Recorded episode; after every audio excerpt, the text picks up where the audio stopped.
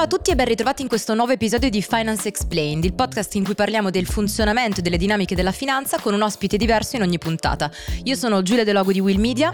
Io sono Teresa Gioffreda di UBS Asset Management. E oggi insieme a Matteo, che ringrazio moltissimo di essere qua, parliamo di un tema molto interessante, anche molto inflazionato, cioè il greenwashing. Una parola di cui sentiamo parlare da anni, però di cui secondo me non è chiarissimo il senso a molte persone. Quindi partirei Matteo chiedendoti che cosa vuol dire il greenwashing. Grazie per l'invito innanzitutto, grazie mille. Cosa vuol dire greenwashing? Sei andata al supermercato ieri? Sì. Avrai visto che ci è quasi sicuramente un'ala del supermercato che è tendenzialmente grigia beige con degli slogan verdi, con le grandi insegne che ti invitano ad acquistare di più perché è tutto biologico, ecocompatibile, plastic free, whatever. Confermo. Perfetto, quello è greenwashing, no? È sostanzialmente... Ce l'abbiamo sott'occhio tutti i giorni. Ma, eh, ovviamente sì, cioè in realtà da, senza neanche quasi, senza quasi accorgercene è la, una strategia di marketing che ci vuole illudere illudere che eh, comprando un determinato prodotto o un servizio effettivamente contribuiamo a salvare il, il pianeta. Ed è un problema perché, tra parentesi, attraverso l'acquisto di prodotti e servizi non necessariamente si va in qualche modo a beneficiare, no? eh, l'ambiente nel quale, l'ecosistema nel quale viviamo è un ambiente che è completamente sommerso di cose. L'altro giorno guardavo un po' di dati su, su questa nuova epoca geologica nel quale viviamo, si chiama antropocene proprio perché completamente ormai abbiamo sommerso la crosta terrestre di cose che fino a 250 anni fa non c'erano. Certo. E, e, quindi dire che attraverso l'acquisto di altre cose che il nostro pianeta non è in grado di assorbire, non è in grado di rigenerare, non è in grado di smaltire, stiamo contribuendo a salvarlo, già questo è una bugia. Quando utilizziamo le strategie di marketing eh, che veramente sono trasversali dalle neuroscienze alla psicologia applicata o all'arte visiva del graphic design, per illuderci che effettivamente però è così, allora questo si chiama greenwashing, cioè mettiamo una pennellata di verde su, su, su tutti i prodotti che ci circondano. Perché è così inflazionato? Perché è così visibile oggi rispetto a dieci anni fa? Perché c'è una nuova generazione di persone anche noi che siamo molto più sensibili a queste tematiche, che ci siamo resi conto che vivere in questo ambiente diventa sempre più difficile, vogliamo effettivamente orientare i nostri investimenti, i nostri acquisti, nostre, eh, i nostri pensieri, le nostre energie verso prodotti che siano dal punto di vista ecologico eh, più sensibili, capaci di mitigare l'impatto sull'ambiente e o dal punto di vista sociale più empatici e rispettosi delle persone e ovviamente chi fa comunicazione se n'è accorta di questo. Eh beh sì, ma sono tutti principi ovviamente condivisibili, sono dei valori in cui tutti crediamo che ovviamente vogliamo applicare appunto nella vita di tutti i giorni come anche negli investimenti, solo che appunto facendo greenwashing si perde fiducia. Togliamo valore a questa parola esatto. sostenibilità, no? Eh, se iniziamo a... Eh, è un principio economico, quando c'è troppa offerta, un surplus di qualcosa, questa cosa si viene in qualche modo svalutata, privata del suo valore. Con la parola sostenibilità abbiamo fatto questo. E quello che sto notando ultimamente, perché noi eh, parliamo ovviamente, ci battiamo contro il greenwashing da anni, ma quello che è successo in questi ultimi 12 mesi, devo dire, parlando anche nelle scuole, essendo molto attivo tra i ragazzi, è che ormai non si dà più peso, più valore nemmeno a, a, progetti che effettivamente invece avrebbero bisogno della nostra attenzione. C'è una sorta di muro che la nuova generazione ha alzato dinanzi a qualsiasi forma di comunicazione attorno alla parola sostenibilità, c'è molto scetticismo e questo è un problema enorme in realtà. Sì, perché ne abbiamo di fatto abusato, perché alcune insomma, aziende, come dici tu, non hanno fatto faccio coincidere le parole con i fatti per certi versi, perché comunque quello poi alla fine non è sbagliato dire che comunque facciamo delle cose in modo sostenibile se lo facciamo veramente poi alla fine, anche sì, perché poi, eh, ripeto, quello è un rischio, diciamo importante anche dal punto di vista delle, delle, aziende. Di fatto se guardiamo le analisi, sai, nel 1975 se tu guardavi alle aziende, anche quelle americane dell'S&P 500, il, l'83% del valore dell'azienda si spiegava con gli asset tangibili, quindi con le fabbriche, con i terreni che certo. l'azienda possedeva. 40 anni dopo, nel 2015, bene l'84% del valore di un'azienda dipendeva comunque da cose intangibili, dal valore del brand, dalla sua reputazione, quindi comunque anche il fatto di non far coincidere le parole con i fatti gioca sulla tua reputazione anche poi anche sul tuo valore, sulla tua capacità di sopravvivere come azienda, poi di fatto. Sì, Quindi... è quello il rischio di impresa e penso esatto. anche per la nostra salute mentale, perché oggettivamente io mi occupo molto di tessile e moda, per cui ormai riesco a fare uno screening i raggi X di qualsiasi vestito, qualsiasi etichetta no, di sostenibilità mi trovi davanti. Però in settori dove non sono proprio così ferrato, il food per esempio, per me andare al supermercato oggi, quindi banalmente vai al supermercato, anche acquistare una cosa banalissima come le uova diventa un problema, eh, non è un settore nel quale sono super ferrato, non è come nella moda dove vedo un'etichetta di sostenibilità e riesco a capire immediatamente se quello che mi stanno dicendo corrisponde a verità o meno e mi calano i panni di tante persone che si trovano di fronte a vestiti, macchine, ma banalmente anche ho visto anche le vetrine sostenibili, cioè ho visto delle aziende di telefonia che iniziano a segnalare che la loro vetrina è sostenibile per cui ti invitano ad entrare. Ma che cacchio vuol dire? ma, ma è anche colpa di chi fa le etichette? Ma totalmente, cioè le agenzie di marketing sono completamente andate fuori di testa. No, però nello stesso tempo voglio dire, alla fine ci deve essere anche un'omogeneità, no? di, di, di, di, mm, una tassonomia comune, come che si manca, vuol dire. Quindi esatto, quello comunque alla fine magari anche un qualcuno, come si dice sempre, il regolatore, quindi qualcuno che da su magari mette... E qualcosa si sta muovendo tal senso. Fino ad oggi c'è stato il Far West. Cioè, la parola sostenibilità, ok, vende, fantastico. Tutti hanno iniziato a uh, inventarsi la qualunque, anche se ci sono de- secondo me c'è un fil rouge per individuare il greenwashing. È vero che c'è tanta confusione, ma tendenzialmente ci sono dei segnali, dei campanelli d'allarme che ci possono segnalare cosa sta succedendo.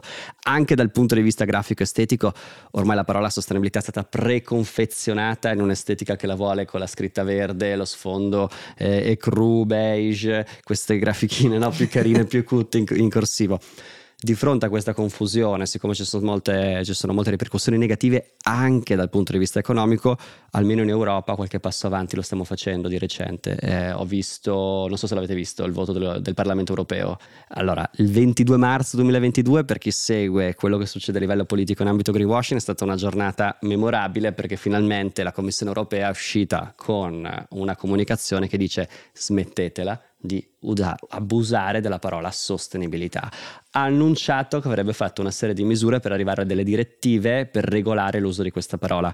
Cinque giorni fa, no ormai sei giorni fa più o meno, il Parlamento europeo, direi quasi l'unanimità perché abbiamo avuto 544 voti a favore, solo 18 contrari, si è espresso a favore di una direttiva che effettivamente andrà finalmente a definire quando si può usare questa parola, come si può usare, in che circostanze si può collocare all'interno di una strategia di marketing, quando si può fare marketing comparativo sulla sostenibilità e di fatto i risultati si sono già visti, ci sono già stati un bel po' di aziende che hanno tirato indietro tutti i loro programmi di, di sostenibilità della moda e claim così. Beh, dal punto di vista finanziario una cosa di marzo deve essere un mese particolare perché l'anno scorso a marzo è entrata questa eh, diciamo, nuova regolamentazione che si chiama SFDR con l'acronimo, quindi comunque questa regolamentazione che appunto eh, invece si focalizza sull'ambito degli investimenti, quindi con una classificazione di cosa non è sostenibile, di che cosa integra i criteri ambientali e sociali e di governance governance e di che cosa invece poi cerca di fare quel passo in più per avere un impatto. Quindi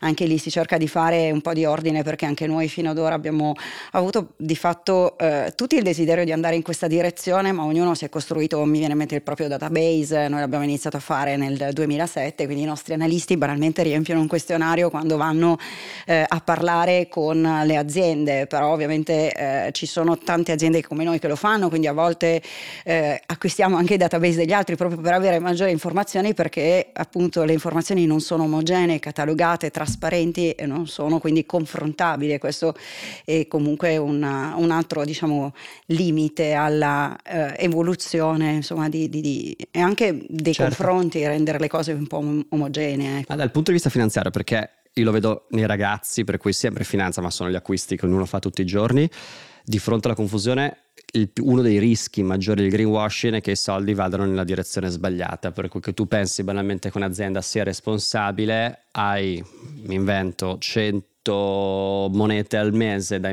da, da spendere su determinate cose e c'è una grossa ingente fetta di capitale che viene investita erroneamente anche in buona fede da una parte consistente di ragazzi in progetti sbagliati si, si ripercuote anche a livello, mi sono sempre chiesto, macro, per cui grandi fondi di investimento che effettivamente hanno difficoltà nell'allocare i, i, finanziamenti in certi ambiti piuttosto che altri? La cosa che noi abbiamo visto in realtà è che i grandi investitori eh, istituzionali e gli asset manager continuano ad andare in quella direzione, ma anche perché comunque magari possono anche partecipare alla progettualità della creazione magari di un green bond, quindi comunque avere anche eh, diciamo una capacità di guardare a quelli che sono i progetti eh, che sono effettivamente finanziati da queste obbligazioni che vengono emesse oppure appunto avendo la capacità poi di entrare in dialogo delle aziende. Noi molto spesso in realtà oltre a parlare con le aziende parliamo anche con i clienti e con i fornitori proprio per avere questa trasparenza e cercare di capire non, è, non solo ovviamente se vai dal responsabile di un'azienda cercherà sempre di dirti le cose più belle, non, lo, fa lo facciamo Certo. tutti.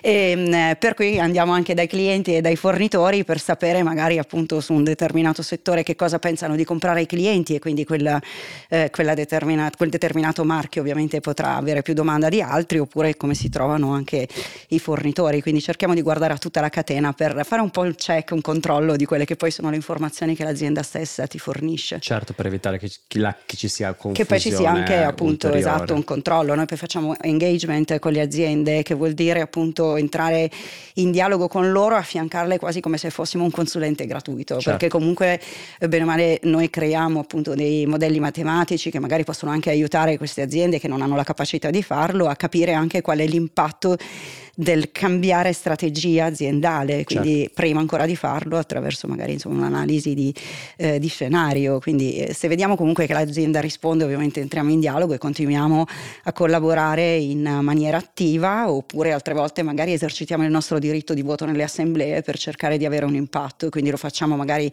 sul clima ma anche sulla remunerazione dei manager eh, piuttosto che in realtà dopo il covid anche tutti gli aspetti sociali di equity, diversity, inclusion stanno diventando sempre più importanti. Certo. Che poi sul mercato sta roba non si riesce a fare però perché se tu vai in un negozio eh, di abbigliamento o di, eh, al supermercato e ti trovi di fronte l'opzioni, no, miliardi di opzioni, non hai, non- il mercato non ha questa capacità di ingaggio Sì. col brand lì per lì nel chiedere ok dammi tutte le informazioni che mi servono per capire se effettivamente quello che mi dici corrisponde a verità certo. la trasparenza, almeno nel tessile, quando si parla di trasparenza e tracciabilità, nonostante siano dieci anni, se parli di sostenibilità, sembra di parlare di, di- di- dei massimi sistemi, no? Quando uno dovrebbe in qualche modo essere sicuro di dove viene la maglietta, il jeans, la scarpa che, che viene prodotta. Certo, infatti una cosa che ti volevo chiedere, anche se in parte l'hai già, già fatto capire, ma quindi il greenwashing e la confusione, la diffidenza che sta generando, rallenta effettivamente, cioè sta rallentando la transizione ecologica? Assolutamente, assolutamente sì, sia perché ehm, in parte il mercato che pensa in buona fede di aver fatto un atto corretto, eh, banalmente non fa nient'altro Certo, di più, si ferma cioè lì. si sì, ferma sì, lì. sì. E questo è un grosso impedimento invece a livello di attivismo bisogno, di cui avremo bisogno in questo momento per riuscire a realizzare la transizione ecologica, almeno nei termini in cui eh, è richiesto per riuscire a, a- a mantenere il, il clima sotto la famosa soglia dell'1.5 grado centigradi di innalzamento. Due, abbiamo aziende che magari anche loro in buona fede pensano che effettivamente sia, tra virgolette, sostenibile promuovere un certo tipo di prodotto e c'è molta confusione anche, anche all'interno delle aziende rispetto alla cultura di cosa significhi sostenibilità e non si rendono conto che in realtà magari stanno facendo più danni che benefici promuovendo un certo tipo di, di- di tipologia di mercato di prodotto. Ti faccio un esempio, senza far nomi. Eh, un brand che ha realizzato delle magliette con le famose bottigliette di plastica, no? Riciclate, per cui fanno inizialmente un'operazione lodevole, vanno a recuperare delle bottiglie dalle Alpi e ripuliscono l'ambiente effettivamente. Cosa succede dopo? Le trasformano in filato e già qua iniziamo ad avere un problema perché poi le, le- le- praticamente le spediscono dall'Europa in Cina, le trasformano in filato e fin qua ok iniziamo già a avere delle problematiche rispetto alla logistica. Quando realizziamo il filato in poliestere riciclato le mettiamo in una maglietta mix cotone, quindi creiamo di fatto un oggetto che non è più riciclabile Certo. mentre la bottiglietta è riciclabile, la rivendiamo e questa, e questa maglietta viene usata in media 7, 12, 15 volte, dipende, viene poi buttata via, ritorna nell'ecosistema sotto forma di oggetto non degradabile, non riciclabile e che continua a emettere microplastiche in fase di uso e consumo. Quindi quante volte invece abbiamo visto il claim compratemi, compratemi, compratemi perché sono riciclato dalla plastica del mare o dalla plastica delle Alpi o dalla plastica del sottobosco o dalla plastica del... che cacchio ne so, no? Cioè, dobbiamo anche capire in che cosa dobbiamo riciclare queste cose, perché poi alla fine non abbiano anche un impatto Capito, sì. peggiore rispetto a quello iniziale. Quindi. c'è una complessità eh, da apprezzare sotto la parola sostenibilità che ha a che fare con due macro categorie. Eh, mitigazione dell'impatto ambientale, massimizzazione dell'impatto sociale e poi ce n'è una terza che ha a che fare con l'interdipendenza, l'interrelazione che si crea tra prodotto e, suo, e, il fruitore. E per fruitore intendiamo non solo chi lo usa, ma poi anche l'ecosistema nel quale poi il prodotto va a finire. Quando neghiamo questa complessità e banalizziamo un po' con la parola sostenibilità tutto quello che creiamo semplicemente perché magari è fatto con una nuova tecnologia, un materiale speciale, una, un processo di tintura, un package in particolare, rischiamo grosso e rischiamo di anche, ripeto, purtroppo in buona fede, anche se non è una scusa, perché se sei un'azienda e tra parentesi il significato di impresa, la, la promessa di un'impresa sarebbe creare dei, no, dei vantaggi per la società, valore, sì. del valore per la società e la definizione, la mia preferita definizione di design è quella di essere una disciplina che ispira comportamenti positivi nelle persone attraverso la creazione degli oggetti. È una definizione meravigliosa. Io sfido chiunque oggi a dirmi se quei prodotti che hanno creato, che hanno bollato come sostenibili, sono in grado di attenersi a questa delle due definizioni che abbiamo appena dato. Se non è così, fermiamoci e ridiamo un valore, un peso giusto alle parole. La maggior parte dei prodotti che oggi sono cosiddetti sostenibili sul mercato sono semplicemente dei prodotti capaci di mitigare l'impatto ambientale per uno, due, tre motivi e non è detto che mitigandone uno in realtà tu vada effettivamente a non danneggiare altri, tante altre dimensioni ambientali e o capaci di aumentare e massimizzare l'impatto sociale, che non è male, cioè nel senso vuol dire che qualcosa si sta facendo, però al tempo stesso non è sostenibile, sono certo. due cose completamente diverse. Grazie.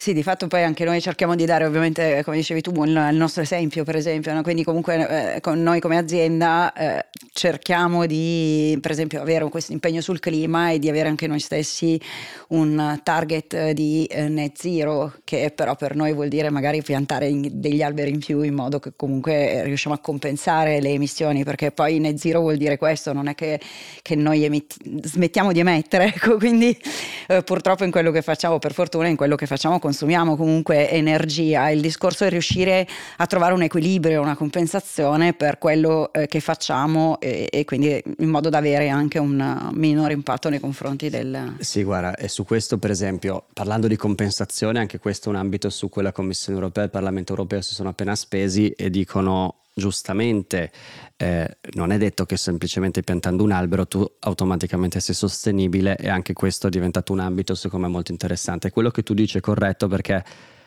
non credo che la, la confusione contemporanea ci debba in qualche modo portare a dire allora non ci capisco niente, non faccio più niente, mi fermo, mi blocco. Non, non, è, non, è, quello il tema, è semplicemente dire diamo più peso alle parole, specifichiamo il senso della parola sostenibilità, teniamo la sostenibilità come una sorta di, un'altra definizione di un, di un designer che amo insomare, dice utopia necessaria. Lui dice il corrimano etico che ci serve per guidarci, no? non è detto che ci arriveremo mai perché qualsiasi cosa che facciamo, come hai detto tu, ha un impatto. Sì. Che se misurabile, quantificabile, ci mette nelle condizioni per poterne poi valutare eh, e valutare il, la nostra performance nel tempo. Questo non significa che siamo in grado di dire che siamo meglio o peggio degli altri, siamo grado di giudicare noi stessi in questo percorso verso questa destinazione che si chiama sostenibilità. E fin tanto che credo eh, il settore finanziario, il governo, il pubblico, il privato assieme iniziano a collaborare per dire forse dobbiamo tutti assieme stringerci per mano e, e, provare a fare un passo indietro per farne due avanti e ridisegnare veramente come ci eh, relazioniamo tra di noi in questo sistema che abbiamo costruito sarà credo difficile riuscire ad avvicinarsi così tanto a, alla vera definizione di, di, di sostenibilità. Um, la cosa che mi rende particolarmente ottimista è che però almeno in, in, territorio europeo ultimamente settore finanziario, settore politico e lo stiamo vedendo tutti i giorni dalla risposta del, pub, del privato, il mercato sembrano essere arrivati al punto da volersi veramente prendere per mano tutti assieme e dire ok proviamo. Sì sì assolutamente anche noi ti confermo, ne trattavamo anche in un altro episodio, quindi eh, di fatto l'essere, l'associazionismo, quindi il mettersi insieme per riuscire ad avere un impatto eh, maggiore che sia anche sul clima è sicuramente una delle tematiche, ma noi ad esempio eh, appunto parlando di greenwashing e anche di dati omogenei che sono necessari, ad esempio abbiamo contribuito a far nascere una uh, task force source per la divulgazione dei dati finanziari, perché la cosa importante è che ogni azienda dia dei dati che siano appunto omogenei e oggettivi in modo che poi chi guarda quei dati può prendere delle decisioni certo. anche lì consapevoli fondamentalmente perché quello di cui anche stiamo parlando come dicevi tu non può accadere che magari io compro qualcosa pensando che sia una cosa bella e invece sto inconsapevolmente finanziando qualcosa che non vorrei finanziare assolutamente ma quindi secondo te anche alla luce di tutto quello che sta facendo l'Unione Europea cosa possiamo aspettarci dal futuro? Quello che secondo me accadrà è che um, le nuove legislazioni europee cascateranno, cioè faranno in qualche modo mm, ribollire un po' gli animi, i sentimenti, i pensieri di tanti amministratori delegati nelle aziende che fino ad oggi si sono comportati in un modo improvvisamente si troveranno di fronte ad una confusione legislativa tale da obbligare, credo, tutti a fare quel famoso step back, che non è uno step back progettuale, è semplicemente uno step back di comunicazione di quello che si sta facendo, perché vanno ridefiniti degli standard, no? degli standard che siano accettati, universalmente riconosciuti da tutti, per poterci dire, ok, che cosa possiamo raccontare al mercato, come possiamo dare quel livello di trasparenza che è necessario per porre il mercato nelle condizioni di fare delle scelte consapevoli. Una volta fatto questo, questo lavoro che non sarà indolore, perché in questi anni di vacuum legislativo eh, ognuno si è creato un po' suo, la sua definizione di cos'è sostenibile sì, per se stesso, e questa è una verità oggettiva, quindi distruzione del orticello eh, di singola impresa individuale, definizione di un macro bosco di cosa si può definire sostenibile.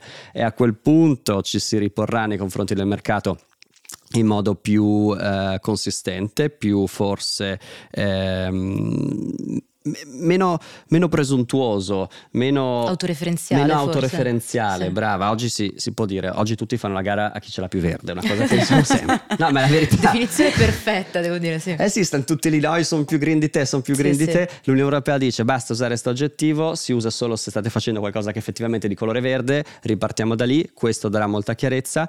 Um, credo che la grande sfida del futuro, una volta fatta eh, in qualche modo pulizia su come si può comunicare la sostenibilità, sia capire come effettivamente si può anche realizzare, perché poi il grande, eh, in inglese si dice l'elephant in the room, in italiano sì, fa... Sì, sì l'elefante nella stanza forse non si dice, però... È, in italiano suoni benissimo. No.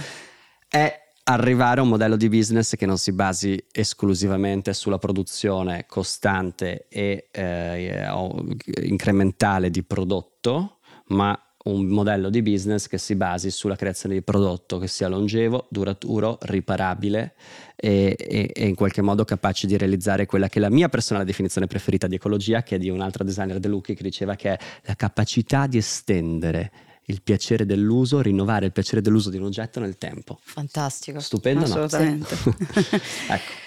Sicuramente è una, un'ottima eh, chiosa per, per, questa puntata perché sì. comunque di fatto alla fine il, insomma, l'obiettivo deve essere anche quello, lo dicevamo anche prima, risultati sostenibili vuol dire sostenibili nel tempo, vuol dire che io devo governare bene un'azienda per eh, di fatto eh, il riuscire a rispettare l'ambiente, la società e eh, quindi comunque fare in modo che questi risultati, la sostenibilità vuol dire questo, sostenibili nel tempo, possiamo usare anche una parola d'ora in avanti, visto che questa è stata inflazionata, però infatti devono essere risultati duraturi, ecco, certo. e quindi nel rispetto poi di, di tutti per restare in ambito finanziario, un ROI, un ritorno sull'investimento che sia duraturo nel lungo termine e che ci dia effettivamente un, un, un qualcosa su cui capitalizzare rispetto agli investimenti e all'effort che ci mettiamo oggi. Grazie mille, una super chiacchierata, credo anche di grande ispirazione. Grazie Matteo per essere stato con noi, grazie Teresa. Non vi posso dire che ci vediamo al prossimo episodio perché questo è l'ultimo episodio della seconda stagione, però potete recuperare tutti i precedenti. Grazie mille a tutti. Quindi sono l'ultimo? Sì, sei Festa? l'ultimo. Sì, sì. Adesso andiamo a fare un brindisi. Dai, è fantastico. Ciao a tutti. Ciao. Ciao.